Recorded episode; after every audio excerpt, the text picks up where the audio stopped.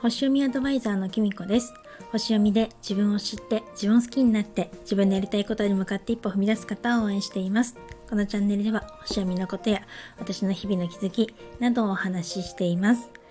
今日は11月、えっと、7日。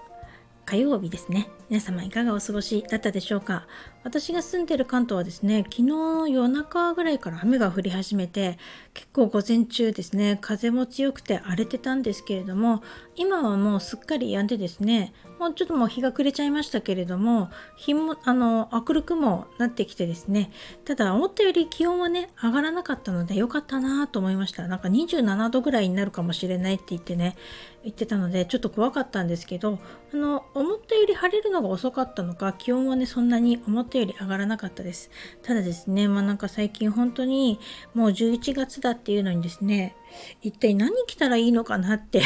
悩みませんか？もう私相変わらずですね、まだちょっと半袖をしまえずにいたりとかして、まあ更年期もあるのかもしれないんですけど、私なんか基本はね、割と冷え性で寒がりだったはずなんですけど、まだ半袖も着てますし、なんか今日もですね、いろいろ迷いに迷って七分丈のあのシャツを着ていったんですけれども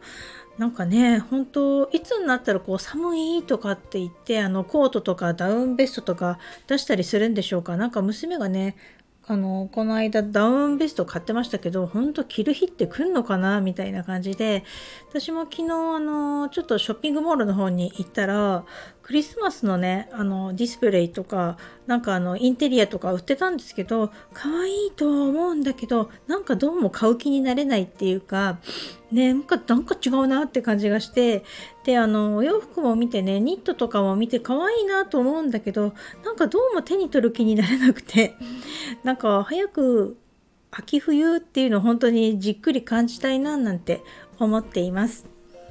そんな感じだったので私あのちょっと連休にですねあの自分の実家新潟の方に帰ったんですけれどもでその次の日ですねちょっとあの弟があのバスケの試合を B リーグの試合をねその娘に見せあの見る約束してたので一緒に付き合ったんですけど新潟も長野もねそんな全然暑く、あ、さ暑くじゃないや、寒くなかったです。今頃行くとね、結構朝晩とか冷え込むはずなんですけれども、感覚としては本当に埼玉とそんなに変わんないかななんて思いましたね。で、なんかこっち今年もあったかいんだよって、あの母が言ってましたけれども、で、今回私は母の顔をね、見に行って、思ったより元気だなっていうのをちょっとのを見て安心したんですけれどもただね私たちが来てる間だけのことなのかななんてちょっと思ったりもしたんですがあのいろいろ話すことができてよかったです。ただなんかそんなにあったかいんだよと言いながらもう床暖房がついてまして私はちょっと床暖のね上で寝るっていうのがちょっと実は苦手で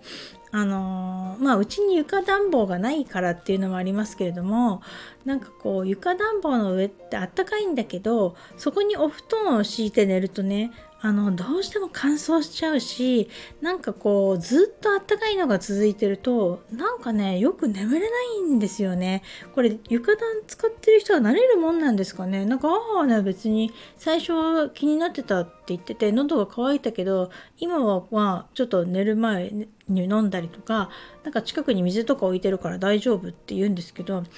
うもねあの床暖の上に布団敷いて寝るっていうのが私は苦手であの実家はですね一回全部フロアがあの廊下も全部トイレも全部ね床暖房になってるのでそれでね私はちょっとその仏壇の部屋で娘と寝たんですけどいやなんかちょっとうまく寝れなかったですね。であの普段一人で寝てるので娘が隣でいていつまでも喋ってたのも寝れなかったのかなんか理由だと思うんですね。であのやっぱり次の日帰ってきたらですねどうしてもすごく頭が痛くてちょっと体調を崩しちゃってでこれ多分寝不足なんじゃないかなとかあとなんかいろいろ気を使って疲れちゃったのかなって思ったんですけど結局ね